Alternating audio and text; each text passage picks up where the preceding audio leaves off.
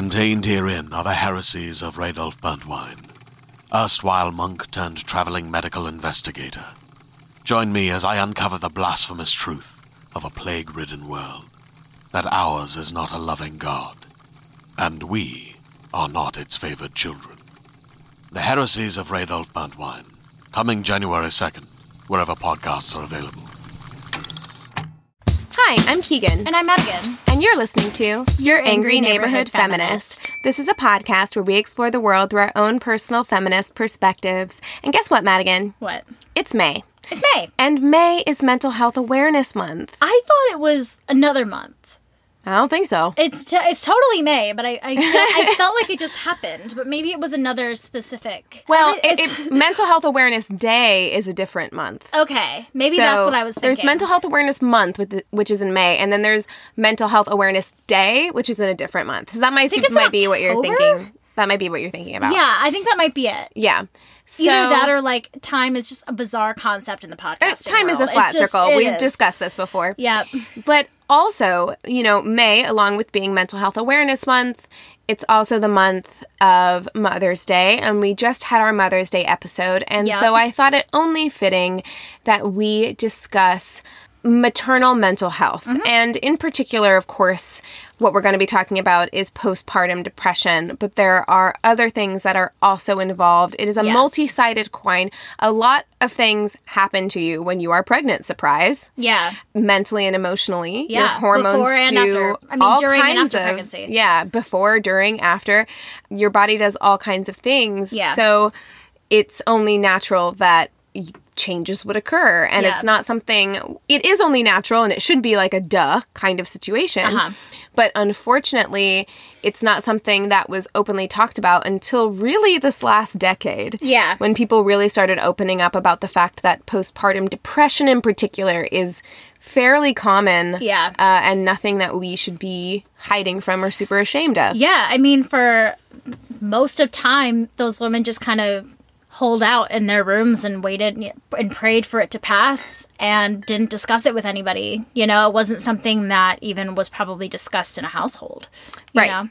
Well, because I feel like part of that is because the only emotion that you're supposed to feel as a new mother is happiness and elation. Yeah. It's the only thing that is really ever talked about. I mean, even during pregnancy, it's only been in the last, I'd say, a couple of decades where we've really begun to talk about the diff- the real difficulties of pregnancy outside of just like, oh, you have a pregnancy glow. Yeah. And, you know, all these kind of positive things that are associated with being pregnant Right.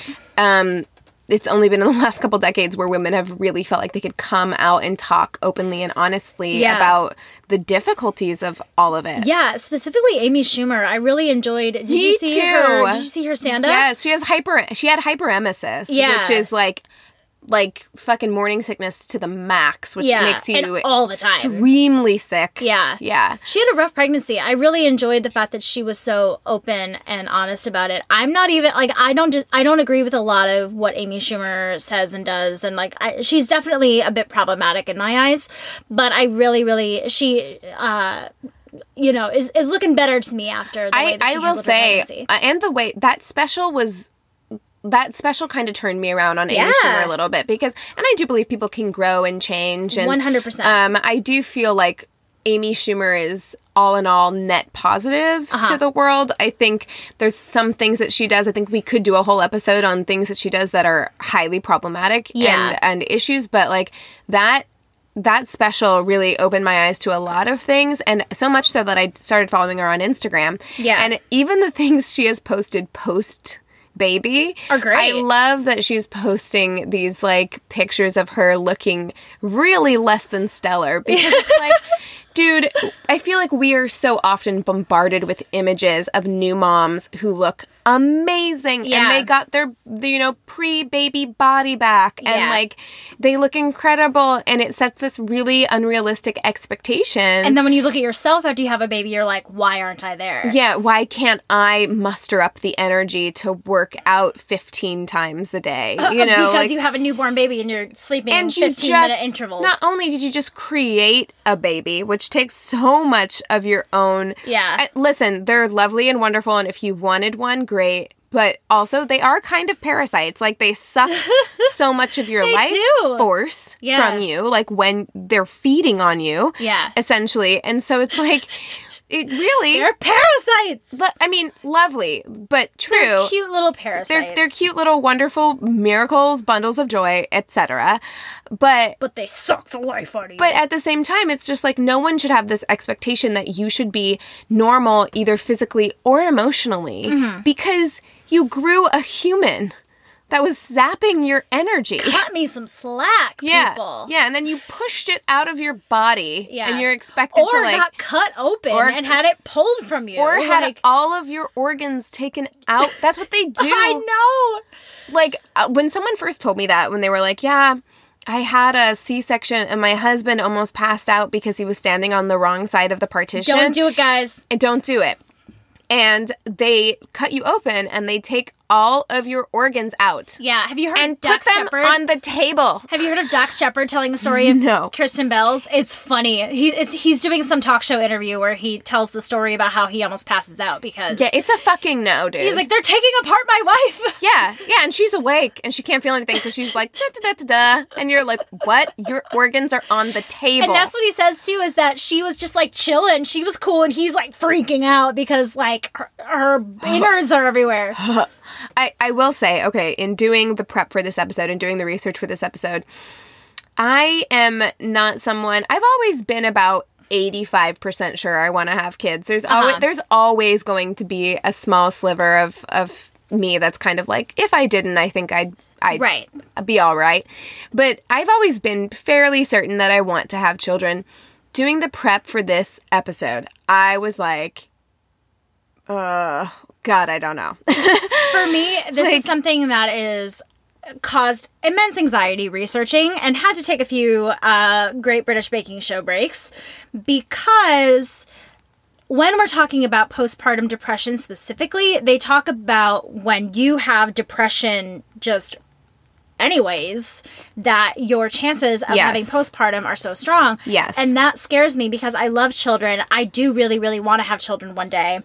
Um, I've always felt that way and it really hasn't changed. That scares me that I'm going to have a child and not feel connected to it.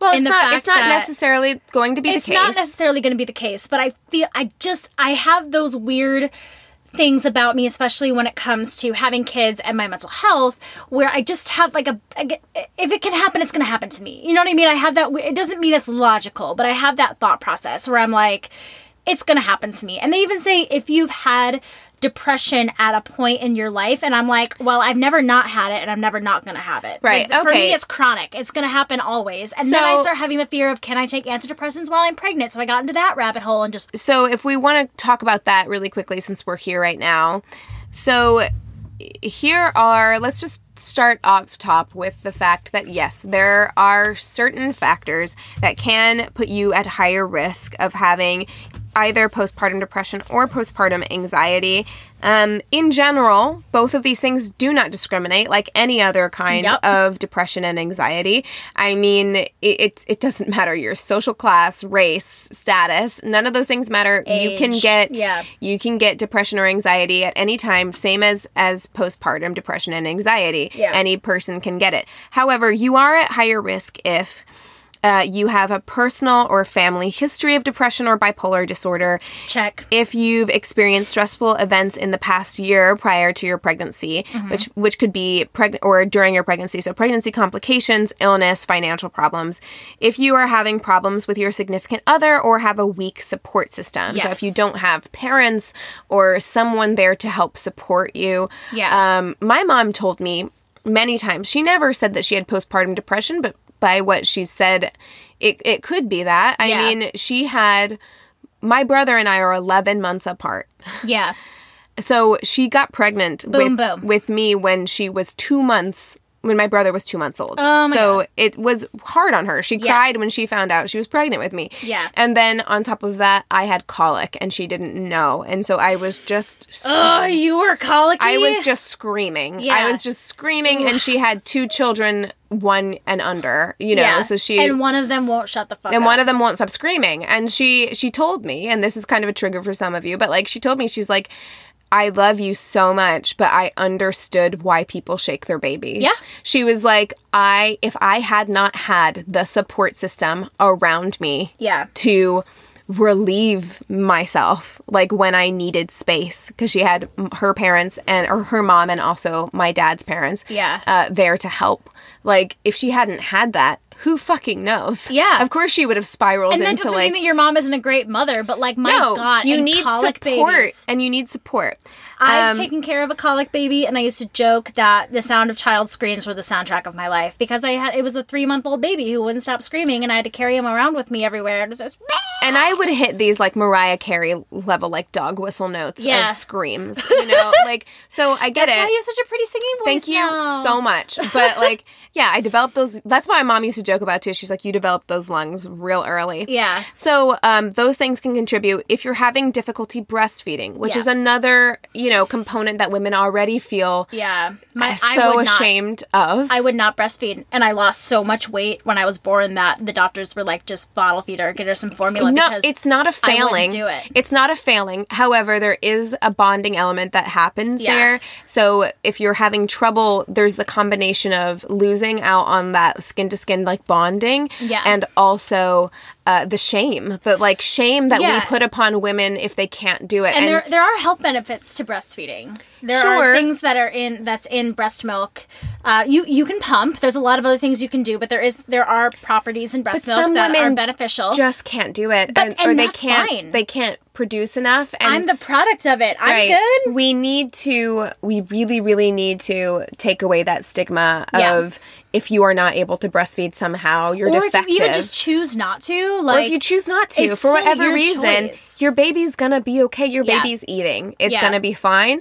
Um, but I do think that part of it is that skin to skin contact that could contribute to PPD. Part of it is also the massive amount of stigma we're putting on women. And there's a lot of other ways you can do skin to skin contact. I Absolutely. mean, fathers are encouraged to Right. lay Shirtless. shirtless, and have Yeah. Mm-hmm. their, you know, unclothed baby on them. There Right. are other ways that you can create you can have bond. your baby on you without breastfeeding. your baby grew inside of you. it knows you. You it know knows your baby. who you are. Yeah, like it, that. That should not be a, a factor. I Right. believe. Um, there are also links between unplanned or unwanted pregnancy and postpartum depression. Now, we, in our last mini episode, just fucking talked about the detrimental effects of forcing a pregnancy on somebody who is not equipped to have a baby. And you know, they talk about one of the, in, in Alabama, one of the only ways that you would be allowed to have an abortion is if the mother is at a, a severe health risk. Yeah. If there's a severe health risk to the mother. And then, and also, like, what constitutes? they're talking about a physical health Yeah. risk. But here we are talking about postpartum depression, postpartum anxiety, postpartum psychosis.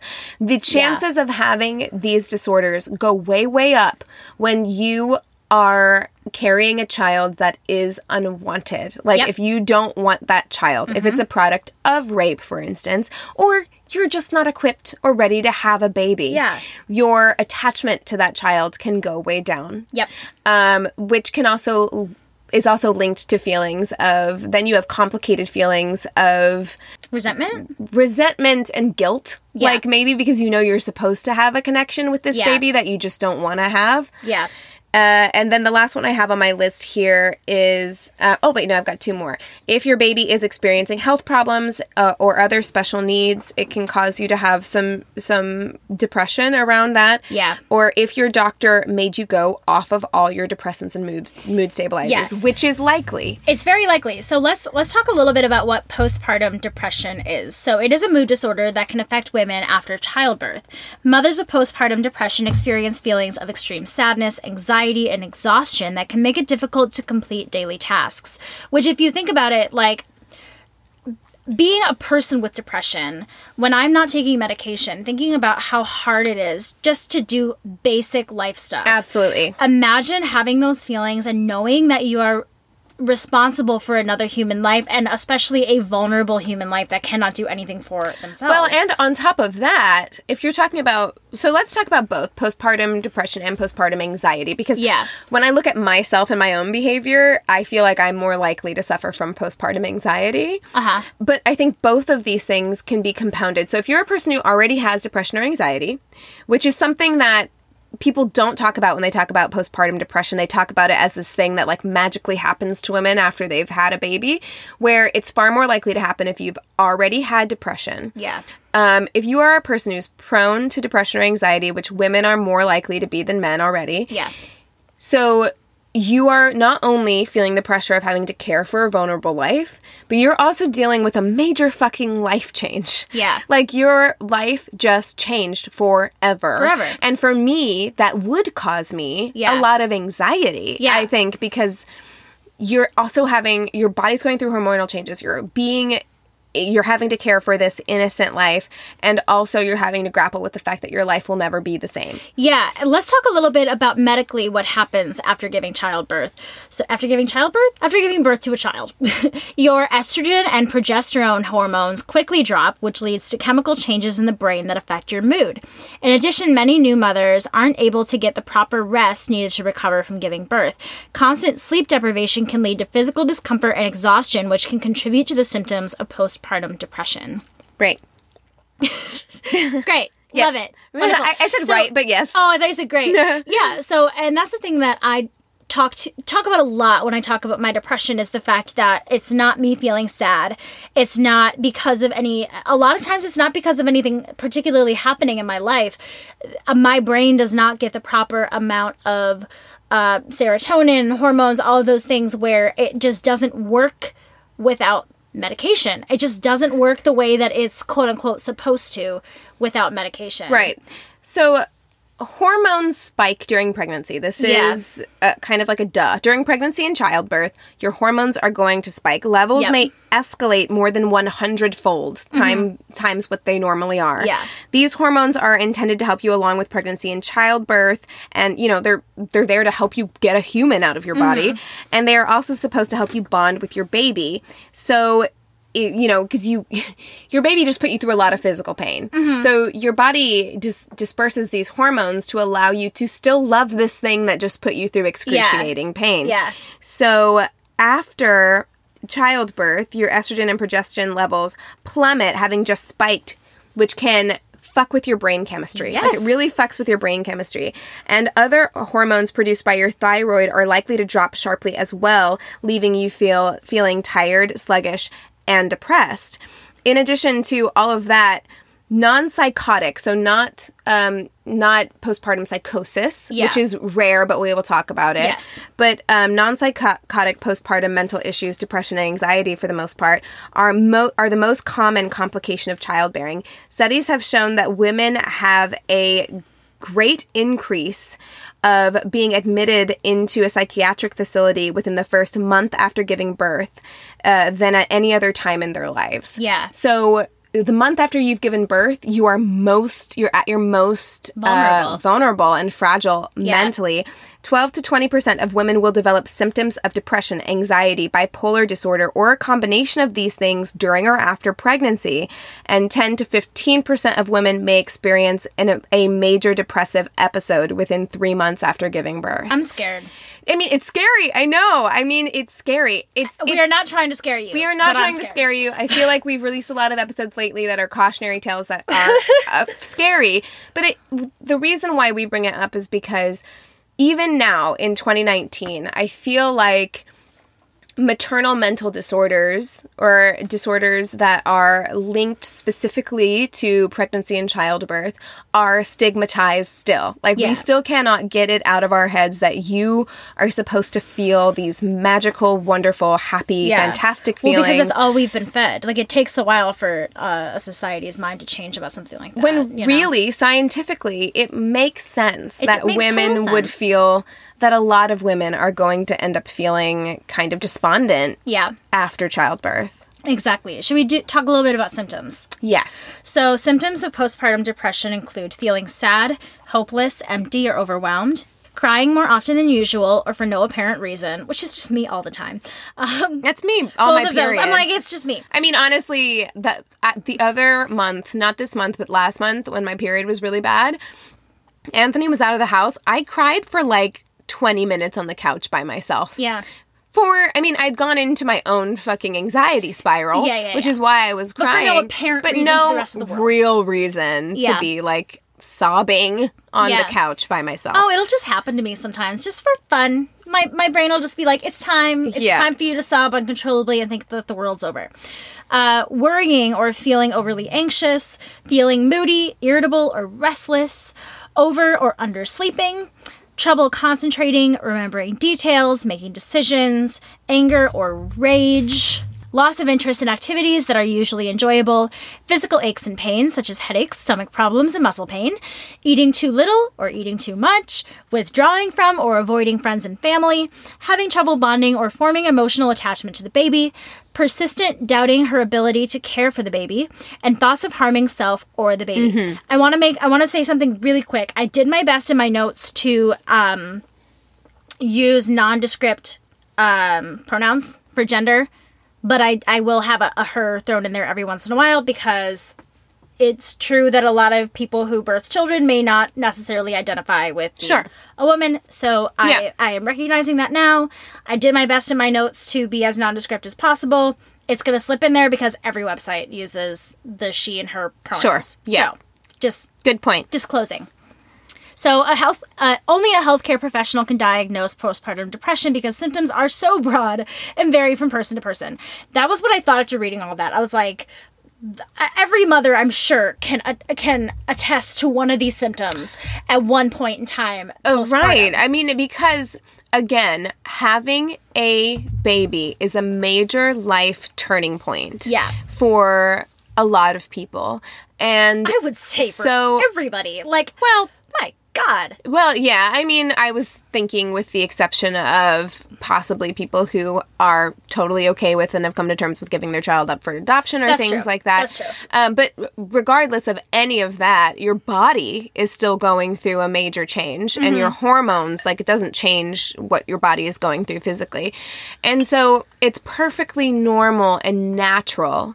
And don't let anyone else tell you otherwise to feel feelings of you know being apprehensive Yeah. or worried Well, like those things are normal feelings Yeah, I would even say that, you know, if you uh, check boxes on any of these things, I don't think that necessarily means yes, you have postpartum depression. And that's why I added that because I feel like it's important to talk to a healthcare professional and Right. see if this is something that you really need to address and get help with, or if this is something that you know can be can be dealt with in other ways. and, and it should be said that some places are now doing screenings Uh-huh. um, for postpartum depression That's great. after birth i think there's only one state as of 2016 i'm not sure i'd need to like do a deeper dive and see if this has changed but new jersey was the only state as of 2016 that mandated that um, women be checked for That's great. postpartum depression however studies did not prove that increased screenings necessarily contributed to higher rates of treatment. Yeah, So well, because it can also happen much later after giving giving birth. It can take uh, you know a month, three months after you've given right birth. Right. Yes Yeah. it might not happen right away and Yeah. even if you are diagnosed with having ppd i i don't think because not only in society in general but also in certain cultures it is so stigmatized still Yeah. that you may not want to get help for it even if you know you have it Yeah, um, exactly. there was a thing that i read that because most of these studies that have been done and it all it should also be said that there aren't a ton of studies that have been done because they can't really do studies on pregnant people Yeah. for you know obvious reasons Yeah.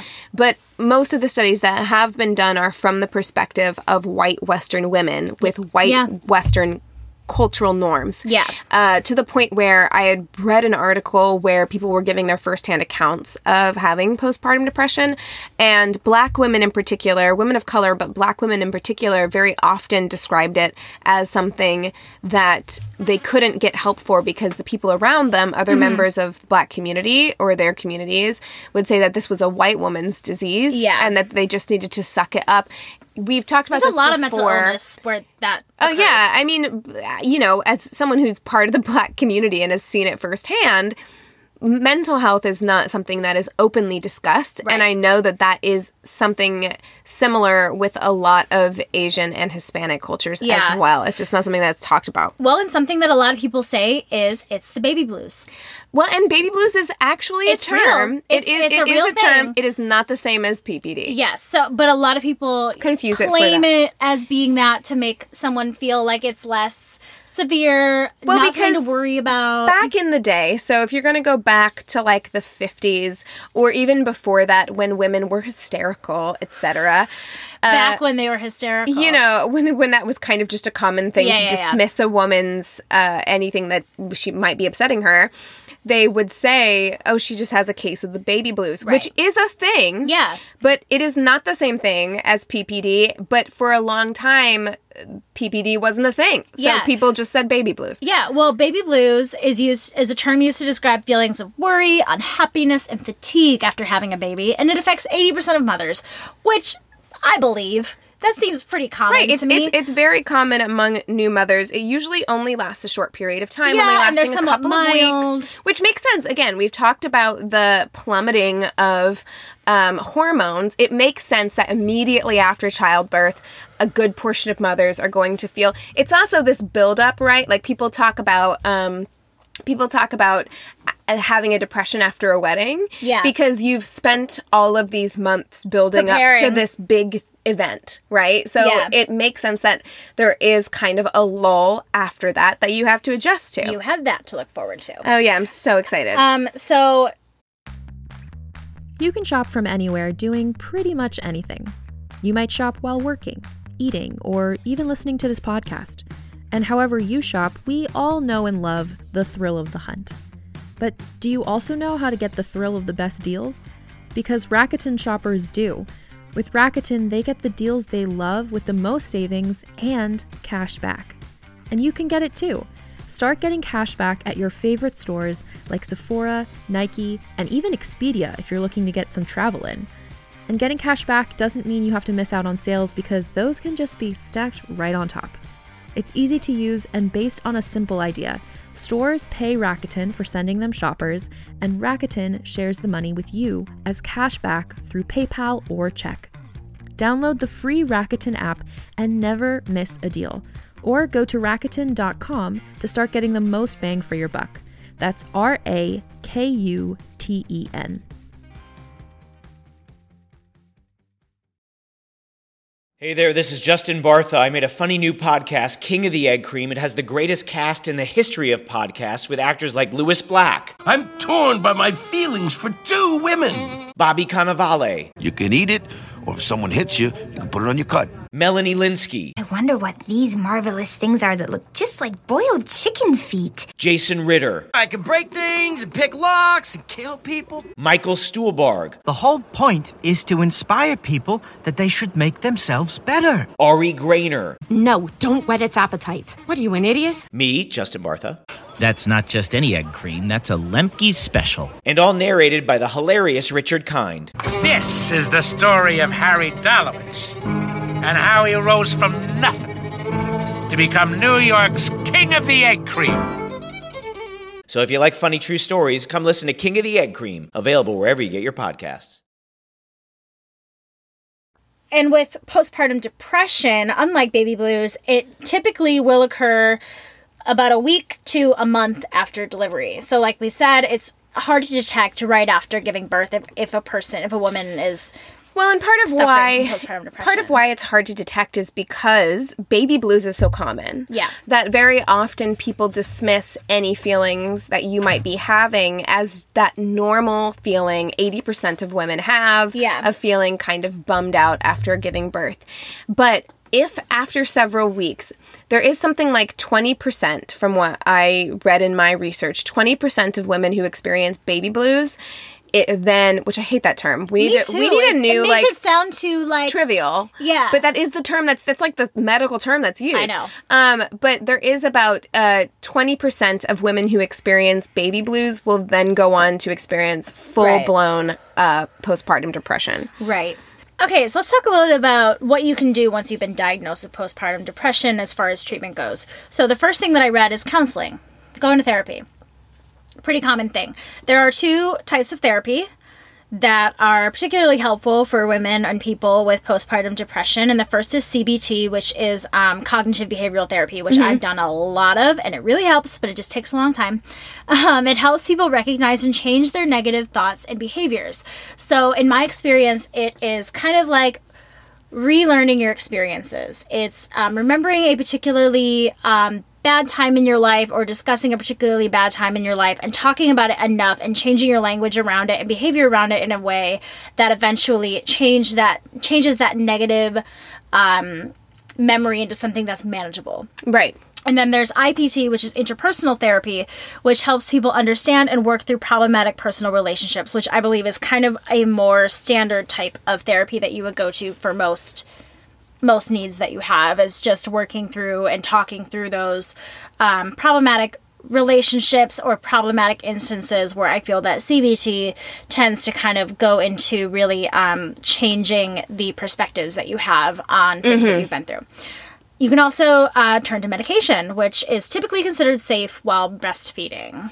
So, since I mentioned medication, let's chat about different medications that can be used during pregnancy and certain medications that cannot. And we should preface this by saying We're not doctors. go to your fucking doctor. Yeah. Oh, yeah, yeah, yeah. yeah, go, go to your doctor because situations are different, Mm-hmm. medications are finicky.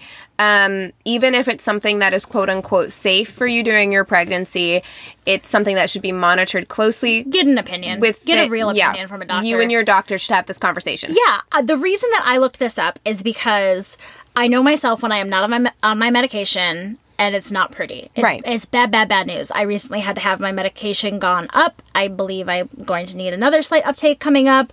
I know what I'm like. I don't want to go through it, and that scares me that I may go through pregnancy having to feel like that. So I wanted to look up uh, the medication that I was on specifically, but also what's considered to be um, potentially safe and unsafe when it comes to taking medication with your along with your pregnancy. So, Mayo Clinic says that typically SSRIs, which are serotonin reuptake inhibitors, such as Celexa, Prozac, Zoloft, and Lexapro, which I'm on, um, may cause it is particularly safe. It's one of the safer ones, but it can cause postpartum hemorrhaging, which is heavy bleeding after birth, premature birth, and low birth weight. But they are saying that these risks are relatively low. Again, talk And, to your doctor. and it could be, um, you know, as simple as maybe ch- changing your dosage or something changing like that. Changing dosage, monitoring dosage, um, different things like that. They're saying that so Paxil is a medication that I, I was on when I was a child. They're saying that Paxil um, is one of the SSRIs that may not be as safe. They're saying that it can be associated with fetal heart defects. Uh, a good thing I'm not on Paxil anymore. Um, SNRIs are also medications that can potentially be something that is safe for you to take while you are pregnant. And SNRIs are serotonin and norepinephrine reuptake inhibitors, such as Cymbalta and Effexor XR, which they can also potentially cause postpartum hemorrhaging. So they're saying that medications to avoid while being pregnant are medications such as Paxil, like I said, MAOIs, which is a mon- monoamine oxidase inhibitor, such as Nardil and Parnate. Those last two I've never heard of, so I don't know. And the risk for the baby while you are taking these medications while pregnant is um, especially during the last trimester, your baby may experience temporary symptoms like jitters, irritability, poor feeding, and respiratory distress for up to a month after birth, which is uh, interesting for me to. I'm wondering about the wording of that because I'm picturing a baby in, in the womb having jitters. Like, I'm wondering if there's a weird because it's talking about poor feeding and things like that. So I wonder if there if I didn't understand that right. Oh, I don't know. That sounds weird to me. But they they're saying it can be up to a month after birth. So they're saying that it, maybe they're saying that if you take medication while you're pregnant, that for the first month of birth, Like some kind of involuntary muscle spasm or something Yeah. like that. Okay. and, and you could have you know difficulty you know feeding the baby they could have some sort of respiratory dis- distress um, and what i said in all bold at the bottom of this page is consult your doctor and weigh the pros and cons That's exactly right. you have to do what's right for you and what Right. and what you and your doctor discuss Right. I mean, it, it's something. Most likely you and your doctor are going to be able to come to a conclusion that um, works for both you Yeah. and your baby. and I and I see it. I'm glad that I, I learned what I learned because I know, like I said, I would very much like to have children in the future. I'm glad that I have that option to um, be safe, really, while being pregnant. Because I feel, for me, I'm I'm not me when I'm not Right. And everybody is different as Yeah. well. It's going to process uh, medication differently. Yeah. Um, so what works for one person might not work for somebody else, and that's just something that you're going to have to uh, see about. There might be some trial and error there. Yeah. As long as you're being safe and monitored. You, know. you know, yeah, that's the most important thing. Yeah. So, do we want to talk a little bit about other maternal mental issues? I really do. Okay. I mean, so we're we're doing the episode. We might as well talk about it. Let's right? do it. So we have spent a lot of time talking about postpartum depression, and there's very good reason for that. It's because it is the most talked about maternal mental illness. Mm-hmm. However, postpartum anxiety is actually more common than Okay. postpartum depression. It's just something that is not talked about as much. And I think a lot of times, just even with mental health in general, anxiety and depression get They get lumped in together a Uh, lot. Very often they get lumped in. However, postpartum depression and postpartum anxiety, there is distinct differences between the two.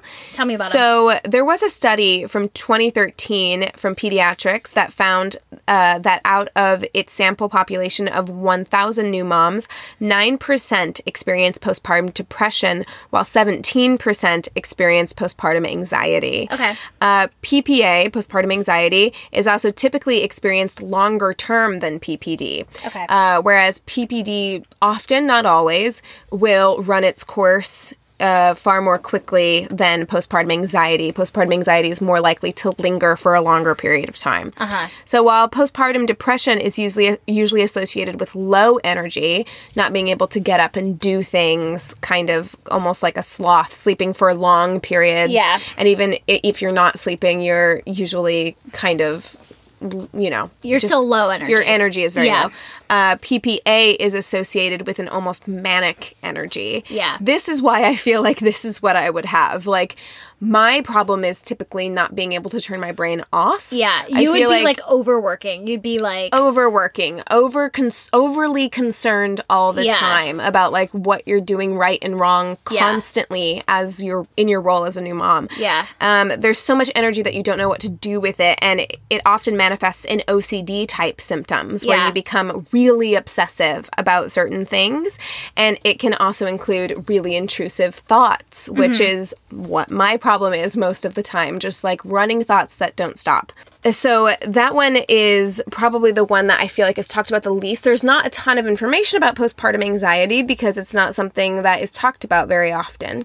So in addition to postpartum anxiety, before we move on to the next thing, which I think is probably the most extreme thing we're going to talk about, Yeah. we should also just briefly touch on the fact that these aren't all postpartum mental illnesses. There's also prenatal depression. Yeah. Which is very common, which is something that happens very often when women uh, women who have a history of depression and anxiety once they become pregnant, they will experience depression that is linked to their pregnancy, even if it's a wanted pregnancy Yeah. they can experience, you know, whether it's fluctuation in hormones or just being on the precipice of something kind of huge and new and big in their lives. Uh, prenatal depression is a thing that happens that is not talked about very much and Yeah. can very much affect uh, a woman's mental health and mental well being, especially going into childbirth, which is a, a big, big deal. Yes. So, okay, let's move on and talk about postpartum psychosis. Let's do it. Let's talk about it. So it only occurs in one to two out of every Very thousand rare. deliveries. It's 1,000 very rare, so yeah. we don't want to scare you off top. Postpartum psychosis, extremely rare. Extremely rare. All right. So the onset is usually sudden, often within the first two weeks of postpartum. Let's talk a little bit about what psychosis is. Psychosis is a break from reality, and it usually causes it causes delusional thinking and irrational judgment that you really can't be talked out of. You very much believe in the delu- delusions Absolutely. and the hallucinations, and that break in reality is your reality. Right. Yeah, So it's it's a very it's a, that's what psychosis means. Just Yeah. in case any of you were confused. So this is a psychosis did it. brought on by having a child. Yes. So, some of the symptoms are delusions and strange beliefs, hallucinations, irritated feelings, hyperactivity, decreased need or inability to sleep, paranoia and suspiciousness, rapid mood swings, and difficulty communicating at times. And they say that the people who are most at risk for par- postpartum psychosis, doesn't mean you're going to get it, are people who have a history of bipolar or previous experiences with psychotic episodes. Right. And the reason why, um, I mean, any form of psychosis is scary. Yeah. Any break with reality in this way, where it feels very, very, very real to the person who's experiencing it, um, is scary. Postpartum psychosis is particularly scary because the potential to harm yourself or your child. Uh, it The goes. risks it- are very the high. risks are high that you could at least have the urge to, if if not, go through with it. I have read some stories of women saying that they never experienced the delusions of harming their Right, child. right, yes. So it's not doesn't mean it's gonna It- happen. it's a have it. potential symptom. Yes. It's not necessarily going to happen, but that is why people are so afraid of it. Yeah. I know the first time that I ever heard about postpartum psychosis, Yeah. it wasn't something that I knew was a thing that happened until I heard about Andrea Yates. So, Andrea Yates, if you guys don't know or don't remember, she, I remember this case. This is one of those like true crime cases that will stick out in my head forever and ever because Yeah. she was the mom in Texas. I think it was in the Mm-hmm. late 90s or the early 2000s. And I remember it because everyone talked about it. Yeah. And everyone talked about it like she was this monster Uh-huh. human being, uh, which she isn't. But she drowned all 5 of Mm-hmm. her children in a bathtub. And when I heard such that, a horrifying of story. course, everyone around me and my brain was just like, and the stigma around mental health, it Yeah. was not something that was talked about at that Yeah. time. And so you, of course, thought, what a terrible person. And then when you learn about her story, what you learn is she was very clearly having postpartum psychosis to the point where she, her and her husband, they were fundamentalist Christians in Texas. Yep. She was a stay at home mom because her husband wanted her to be a stay at home mom. I'm not blaming him. Mm-hmm. But he wanted her to be a stay at home mom. They didn't believe in birth control. After their third or fourth child, her delusions and hallucinations were becoming so bad she thought that the devil was literally manifesting himself in in her life mm-hmm. physically and she went to the doctor with her husband and her doctor told her husband she should not have any more children Yep. like it this is has to do with childbirth and the number of children she's had like it she's having postpartum psychosis. She should not have any more children but they didn't listen and they had another child or another two children. And when their newest baby was very little she snapped. I mean essentially she snapped. And like it made me feel so sorry for her Yeah, because she it- tried. she tried she sought mental help she didn't get what she needed Mm-hmm. and we had no understanding of what postpartum psychosis was it's not her fault she had Yeah. a break with reality Yeah. you know and um, that's the first time i had ever heard that and it made me feel so bad and it also made me feel so bad that it took me until i was in my like early But that- 20s but that makes sense before Like, i knew it was a thing because it's a horrifying story. Like it, it, it.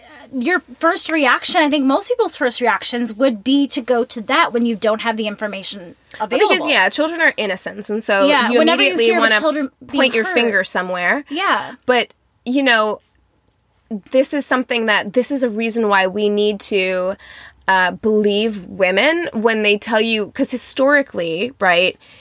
Women are not believed when they tell you what's happening with them, when they Yeah. tell you that they're in pain or that they're having mental health problems. Yeah. She had a doctor who believed her. And again, I'm not blaming her husband, but she No. had a husband who didn't take her seriously. Well, it's because of it's because of how they were raised and, and where they lived Right. and the people they surrounded themselves with like that. I, I don't put any blame on a specific person. I put blame on the fact that the information about postpartum psychosis wasn't readily available. And it wasn't to anyone, not just them. not but just yeah. to them, but specifically within maybe their religious community and their family's community. Right, they had this belief, and this is why, you know, Like fix it yourself kind of belief. and and I don't ever want to come across as harsh to religious communities. I understand the good that it serves, uh, but when it comes to things like this, where you just say, "Well." If God wants to stop it, God will stop it, which Yeah. essentially was their attitude. If Yeah. God wants us not to have any more kids, we don't need to do anything proactive. He just won't have us get Yeah, pregnant maybe just again. like stop having sex. I don't know. If you're not going to have like use birth control or anything, like right but the, just the mentality there No, I know, I know. you know it's like I, and i understand it from a religious perspective but when it comes to your wife's mental health and like well-being yeah, you can't just say like well, god will take care of it Yep. you yeah, know I agree. god gave you a doctor that told you what to do that's what god exactly. did That's God's sign to you. So, to make us feel a little bit better, there is a 5% suicide rate with postpartum psychosis and a 4% infanticide, infanticide? Infanticide rate. You're I don't- I know. I'm just wondering what where the inflection on i think it's word is. infanticide Infanticide. Okay. Um, because during a psychotic break, delusions make sense and feel very real. Delusions are are often religious, as you said. So a lot of times they believe that the devil is manifested Right. within their children or in their lives in some way. yeah in andrea yates's case she thought she was protecting her children from the devil Well, and they're saying know? that a lot of times the the break in reality reality can be somewhat of a like religious Right. tie or experience. Um, many survivors of postpartum psychosis never have delusions involving violent demands, which I think is another uh, really important thing to drive home. And most don't even harm themselves or others. Yes, So just so- because you have postpartum psychosis Yes. doesn't mean that you are going to immediately have violent. Um, I- idea- ideations? Yes. Ideations. Wow. Yeah. I'm like, no you're you're right I, I just second guess myself. Um, it doesn't mean that you're going to hurt yourself or somebody else. Yeah, so I do want to drive that home. Sorry for coming out of the gate with being like, "Look how scary." This Andrea Yates is the is the, worst case scenario. case scenario. Yeah. In general, just like any other mental illness, typically these are the exceptions Yeah. to the rule. More often than not, uh, people who are mentally ill aren't going to hurt anybody. Yeah. Uh, even people who are psychotic aren't typically going to hurt anyone. Yeah. So here's some ways to plan ahead for postpartum psychosis. The first thing they say is plan ahead. See, see a psychiatrist who specializes in prenatal mood disorders before and during pregnancy to monitor mood and receive treatment quickly if needed. Monitor your sleep. Lack of sleep can be a major trigger and early warning sign of PPP. This uh, Dr. Friedman says if a woman feels too hyped up and is not able to sleep, that is a warning sign that she should see a doctor. They also say put a support system in place. Postpartum psychosis patients can't be shaken from delusions and do not believe they are ill. So it is very important for them to have people around them who can ground them and give them the help that they need. Absolutely. And some ways that these people can help. I've got a few um a few uh what's the word I'm looking for? I can't think today. Hotline? Hotlines. Few few ways for people to reach out if they need any help. So the National Crisis Hotline, you can text home to 741741. You can also call 1-800-273-8255. You can also go to www.suicidepreventionlifeline.org. You can call for yourself or someone else that you care about. It's free and confidential, and it has a network of more than 140 crisis centers, and they are available 24 7. Resources is the word we were looking Thank for. Thank you. Oh my Resources. god. Resources. You can also um, visit uh, this organization called Postpartum International. It doesn't handle emergencies.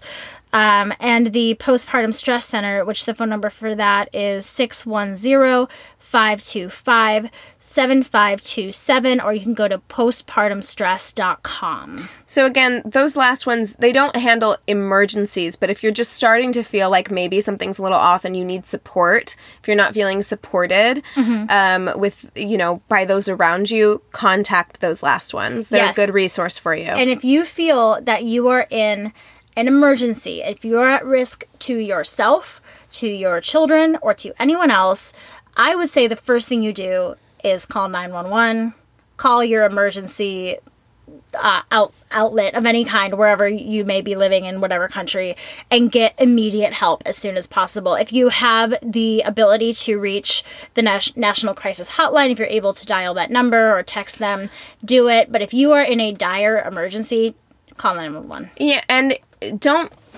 don't be afraid to lean on your support system if you are lucky enough to have one. Yeah.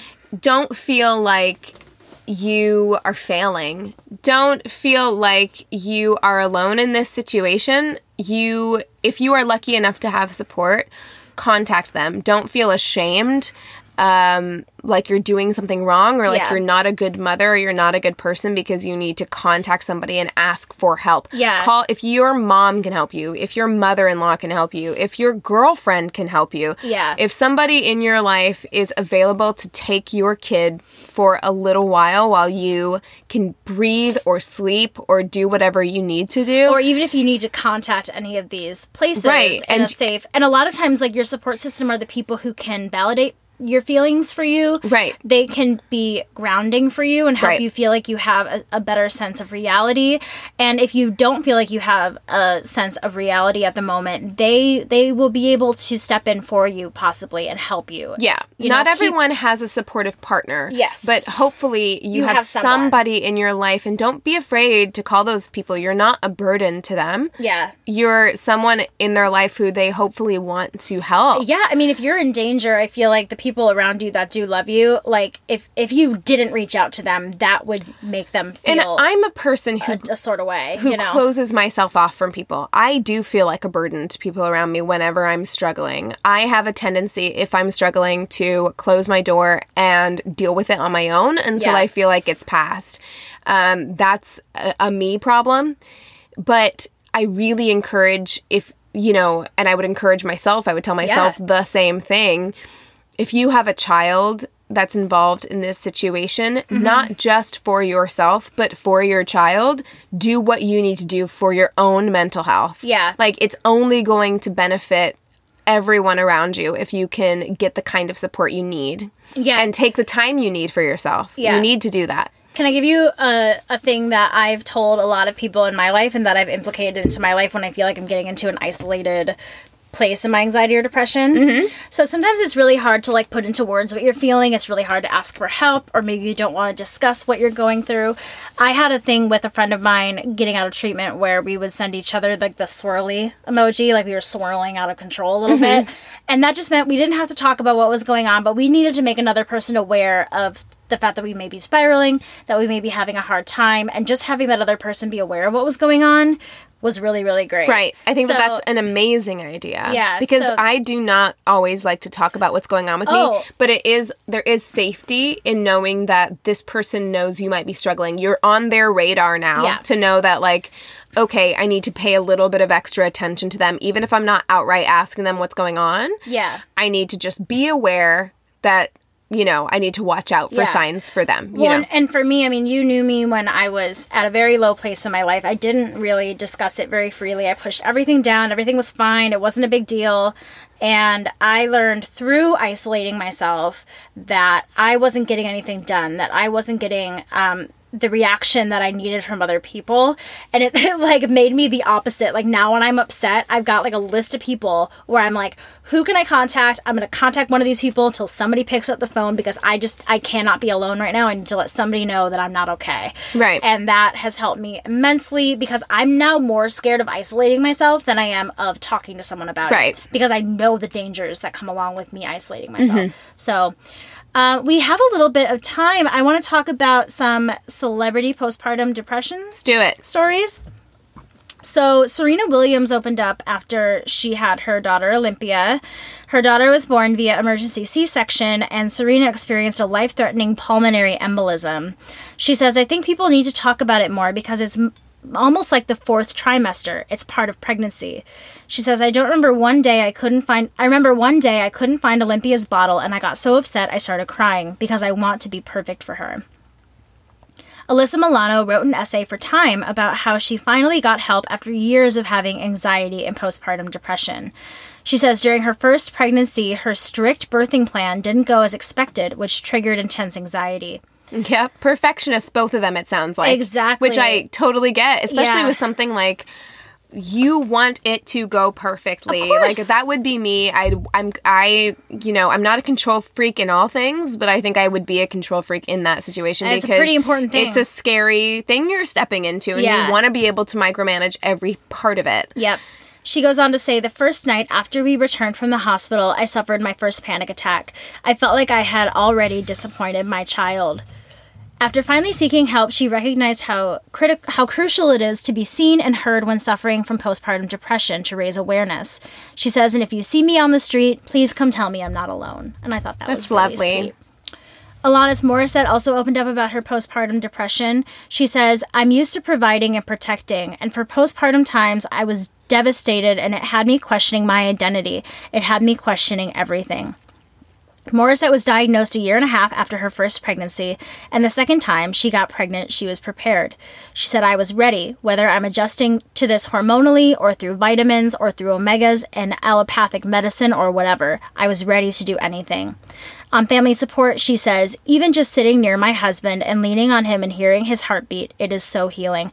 And I can attest to that. There's something about like human connection when I'm feeling uh, intense anxiety or depression where hearing someone's heartbeat and like laying on them there's something about that that's always really like well, I don't think we me. ever grow out of that. I think that there is something to be said. It's why something in you changes when you have like body to body contact. Yeah. Or like, again, I am a person who pulls away whenever I'm feeling anything other than happy.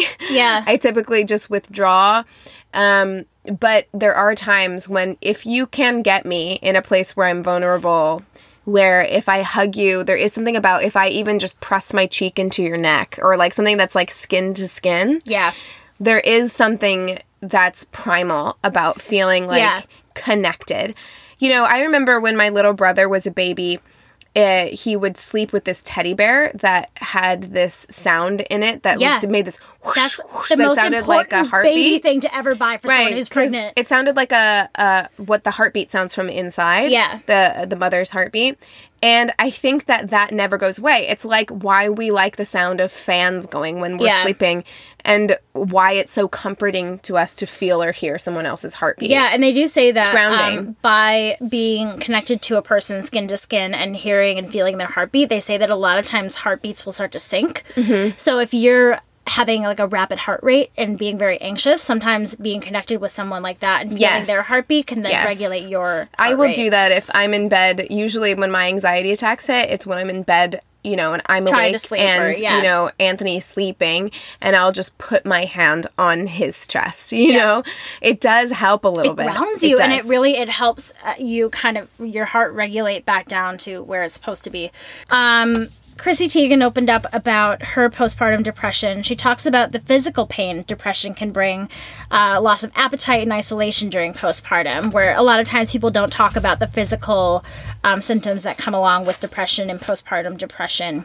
Gwyneth Paltrow talks about how she struggled to feel connected to her son Moses, thinking she was a terrible mother. And um, I think that that's probably one of the most common feelings that women have when they have, or that people Right. have when they have postpartum depression. a lack of connection. There's a lack of connection and a feeling of guilt and um, even just like self loathing and hatred for Yeah. not feeling the way that you're supposed to feel. I think that's a pretty general thing that you can look at with postpartum depression is that you're frustrated with not feeling the way that you're supposed to feel. Yeah, I mean, and someone that we haven't mentioned that um, was really my first introduction to a celebrity having postpartum depression was Brooke Shields. Brooke Yeah. Shields came out in like the early 2000s. She had that infamous uh, feud with Tom Cruise because Tom Cruise is a Scientologist. Yeah. And Brooke Shields came out and said, I had postpartum depression. I had to get on medication to deal with it. And Tom Cruise criticized the fact that she had to be on medication. Like she was Was she somehow like connected to Tom Cruise? He just made a comment Oh, about okay. how like people because they don't believe in medication. Yeah, yeah, Um, and he was widely criticized for that. He had a lot of interviews defending himself, Yeah. you know, and, and Brooke Shields had a lot of inter- interviews defending herself. But she was one of the first people that I ever saw come out and say, yeah, I had postpartum depression. Here's how it affected me. I had to get on medication. And she was very open about that, I feel like, at a time when people weren't talking about it. Yeah. And people also weren't talking about being on meds uh, for depression at all. Like, celebrities were not talking about mental health at that time. And uh, she has since then, I saw her recently. She was on The View because she's on a TV show right now. And um, I saw her on The View, and she was talking about how she had a book come out, I think, fairly recently, where she detailed her difficulties with postpartum depression. And she really makes that one of her kind of the crosses that she bears now. Yeah. That she talks about very, very openly because That's she great. does want other women to come forward and have these conversations because it doesn't matter who you are. It doesn't matter Yeah. who suc how successful you are. This can happen to you and it's not a failing. It's No. not a personal failing. You haven't failed as a mother. You don't love your child any less than anybody Yeah. else does. It's just you had an imbalance Yeah. in your brain that needed to be sorted out. It's a That's it's a medical thing, you guys. It's Right. nothing. It just it's like breaking a bone. It's like needing to go to the doctor for a checkup. It is so important to speak with a healthcare professional because it is just as valid as anything else. And don't let anybody else tell you otherwise. Agreed. It's crazy. Okay, well, thank you guys so much for joining us. I loved you. doing the research on this episode. Can't say I loved it. Well, I a lot of mean, stress. it did cause me stress. It did cause me a lot of fear. But you know what? Uh, all of that stuff that we just said, which is that, like, it is nothing to be ashamed of or afraid of. or afraid of really i mean it's something to be aware of Yes. and move forward cautiously uh, with your healthcare providers Yeah. especially if it's depression and anxiety are things that you struggle with Yeah. but you know what women are strong women have been doing this forever so you know Females are strong as hell. don't ignore it. Trust yourself, trust your instincts, trust your doctor, and it'll all be okay. But in the I love doing episodes like this though because I feel like it's it is an important thing for for people to know that Yeah. if these are things you're experiencing or feeling, if you're pregnant right now and you're like I should be feeling happy and glowing and wonderful and I'm not like Yeah. you're that's not unusual. Yeah. You're a totally normal person. Yeah, and I find that when I have stress researching something, there is something about talking about it that like by the end of like like right now I don't Right. feel as stressed Feel about better. it. Talking about it, talking yeah, through working it out. We're good. working it out. So, if you have any stories you would like to submit to us, at this point, we're taking all stories. we want it all. We love hearing what you guys have to say. Yep. I know in our last episode we asked for abortion stories, Yeah. which I am still very interested in Uh-huh. getting and hearing. Of course, we'll keep you anonymous if that's what you you'd like. Yeah. We are also looking for coming out stories next month. Uh, we have a good handful. And thank you so much to everybody who's already submitted stories because you're so brave and vulnerable in those stories. And it's like so heartwarming Yeah. to the both of us when we read those. Agreed. So thank you so much. And if you have any more, please submit those to us. We are also looking for fatherhood stories for next month. Yep. So, along the lines of our motherhood episode, if you haven't listened to that, go listen to that. We're looking for kind of similar things about your relationship with your dad. Positive, negative, everything in between. Father Um, figures. father figures, people Yeah. who have stepped in and kind of fulfilled that need in your life. We want to hear all about all of those things. Yep. Um, so you can email us at neighborhoodfeminist at gmail.com. You can also find us on Instagram. Please join us on Instagram. We have a great time there, and you can also submit your stories there at Angry Neighborhood Feminist. You can get us on Facebook. We have a business and a group page. You can submit stories to us on Facebook. You can also rate and review us on our business page, um, and that's Your Angry Neighborhood Feminist. You can also get us on Twitter at YANF Podcast, Y A N F Podcast. We also want to encourage you to listen on Radio Public. It is free for you. It helps us out to listen through the app on your phone uh, or other tablet iOS device. You can also leave us a review, which we will use for our Reviews Day Tuesdays uh, on Apple Podcasts. So I think that's everything. That's everything. Yeah. You just have a different order than me, but I was going through the checklist in my head, so we, think we got it. Everything. Thanks, you guys, so much for listening to another episode. With all of that being said, we encourage you to, To rage rage on. on. Bye.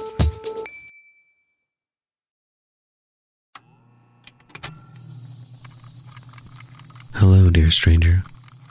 I'd like to introduce you to something new, or perhaps something very, very old. The Heresies of Radolf Burntwine is a horror fantasy medical mystery following the titular monk turned traveling medical investigator. Follow Radolf as he navigates a nightmare world in which viruses are gods and the human race are not their favored children. Steeped in history and an aesthetic that can only be described as a combination of occult academia and laboratory Judaica, the heresies of Radolf Burntwine have been described as Umberto Eco meets H.P. Lovecraft. For more information, check out the Patreon at thorb.info. But take care, dear stranger, for some truths are best left unknown.